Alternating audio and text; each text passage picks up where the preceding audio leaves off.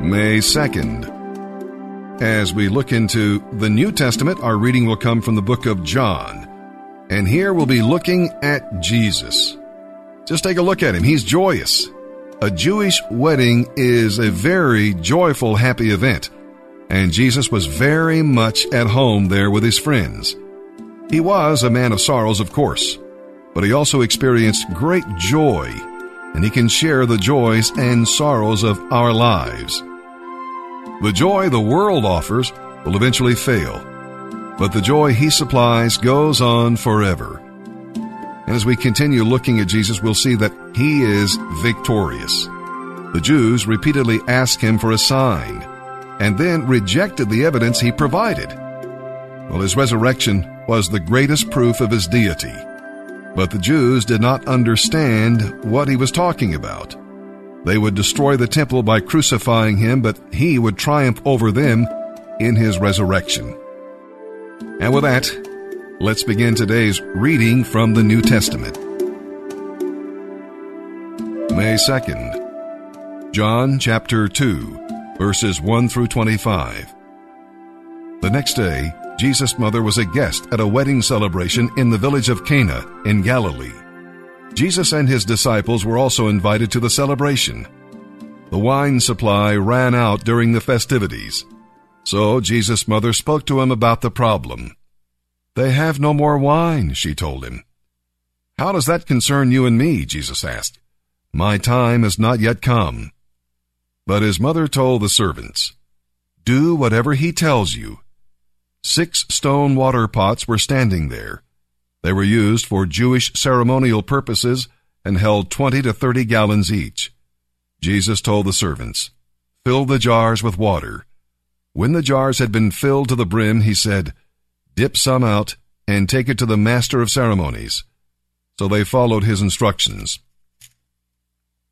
When the master of ceremonies tasted the water that was now wine, not knowing where it had come from, though of course the servants knew. He called the bridegroom over. Usually a host serves the best wine first, he said. Then, when everyone is full and doesn't care, he brings out the less expensive wines. But you have kept the best until now. This miraculous sign at Cana in Galilee was Jesus' first display of his glory, and his disciples believed in him. After the wedding, he went to Capernaum for a few days with his mother, his brothers, and his disciples. It was time for the annual Passover celebration, and Jesus went to Jerusalem. In the temple area, he saw merchants selling cattle, sheep, and doves for sacrifices, and he saw money changers behind their counters. Jesus made a whip from some ropes and chased them all out of the temple. He drove out the sheep and oxen scattered the money changers' coins over the floor, and turned over their tables. Then, going over to the people who sold doves, he told them, Get these things out of here. Don't turn my father's house into a marketplace. Then his disciples remembered this prophecy from the scriptures. Passion for God's house burns within me. What right do you have to do these things? The Jewish leaders demanded. If you have this authority from God, Show us a miraculous sign to prove it. All right, Jesus replied. Destroy this temple, and in three days I will raise it up. What? They exclaimed. It took 46 years to build this temple, and you can do it in three days? But by this temple, Jesus meant his body. After he was raised from the dead, the disciples remembered that he had said this and they believed both Jesus and the scriptures. Because of the miraculous signs he did in Jerusalem at the Passover celebration, many people were convinced that he was indeed the Messiah. But Jesus didn't trust them because he knew what people were really like. No one needed to tell him about human nature.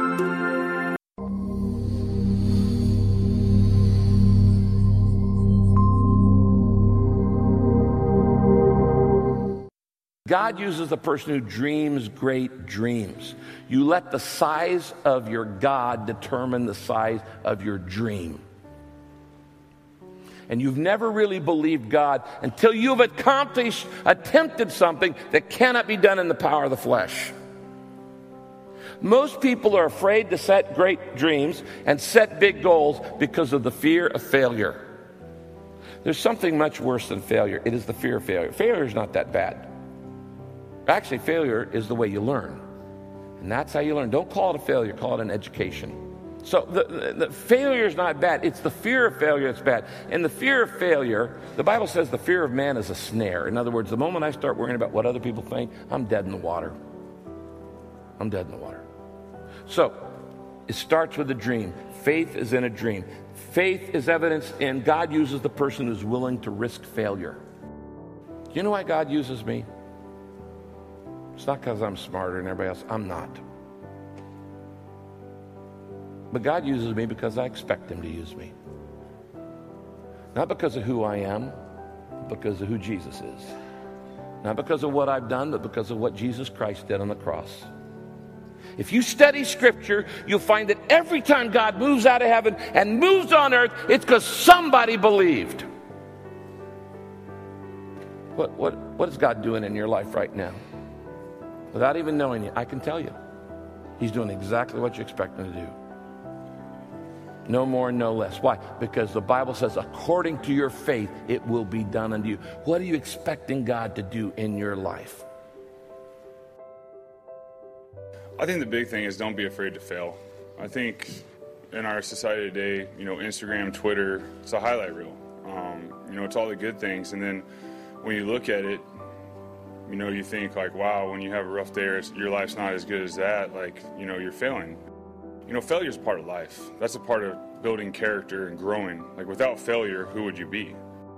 Hey, we still have daily struggles. I still have daily struggles. So, um, but that's where my faith comes in. That's where my family comes in. And, you know, I think when you look at a struggle in your life, just know that, you know, that's just an opportunity for your character to grow. Something's going on in your life and you're struggling, embrace it because you're growing. You will fail at some point in your life. Accept it. You will lose. You will embarrass yourself. You will suck at something. There's no doubt about it. I'm telling you, embrace it because it's inevitable. If you don't fail, you're not even trying. I'll say it again. If you don't fail, you're not even trying. My wife told me this great expression to get something you never had, you have to do something you never did. I found that nothing in life is worthwhile unless you take risks. Nothing. Nelson Mandela said, There is no passion to be found playing small and settling for a life that's less than the one you're capable of living. So you got to get out there. You got to give it everything you got, whether it's your time, your, your, your talent, your prayers, or your treasures. Never be discouraged. Never hold back. Give everything you got. And when you fall throughout life, remember this fall forward.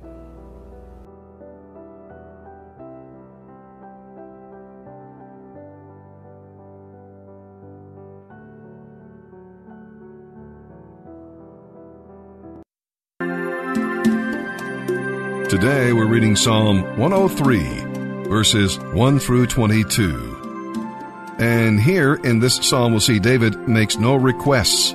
All he does is praise the Lord for three wonderful, outstanding blessings, which he names in the verses we'll read and then explains in the rest of the psalm. Uh, he is praising God for forgiveness. Forgiveness is like healing when you're sick, relief when you're burdened.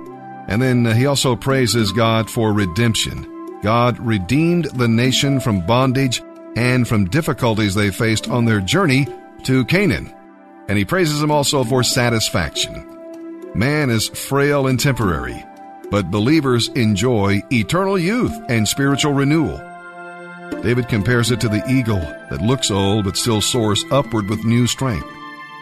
Don't forget, you belong to the King who rules over everything. You're His. The angels praise Him so why not join in their worship? Psalm 103, verses 1 through 22, a psalm of David. Praise the Lord, I tell myself, with my whole heart. I will praise his holy name. Praise the Lord, I tell myself, and never forget the good things he does for me. He forgives all my sins and heals all my diseases. He ransoms me from death and surrounds me with love and tender mercies. He fills my life with good things. My youth is renewed like the eagles. The Lord gives righteousness and justice to all who are treated unfairly. He revealed his character to Moses and his deeds to the people of Israel. The Lord is merciful and gracious. He is slow to get angry and full of unfailing love.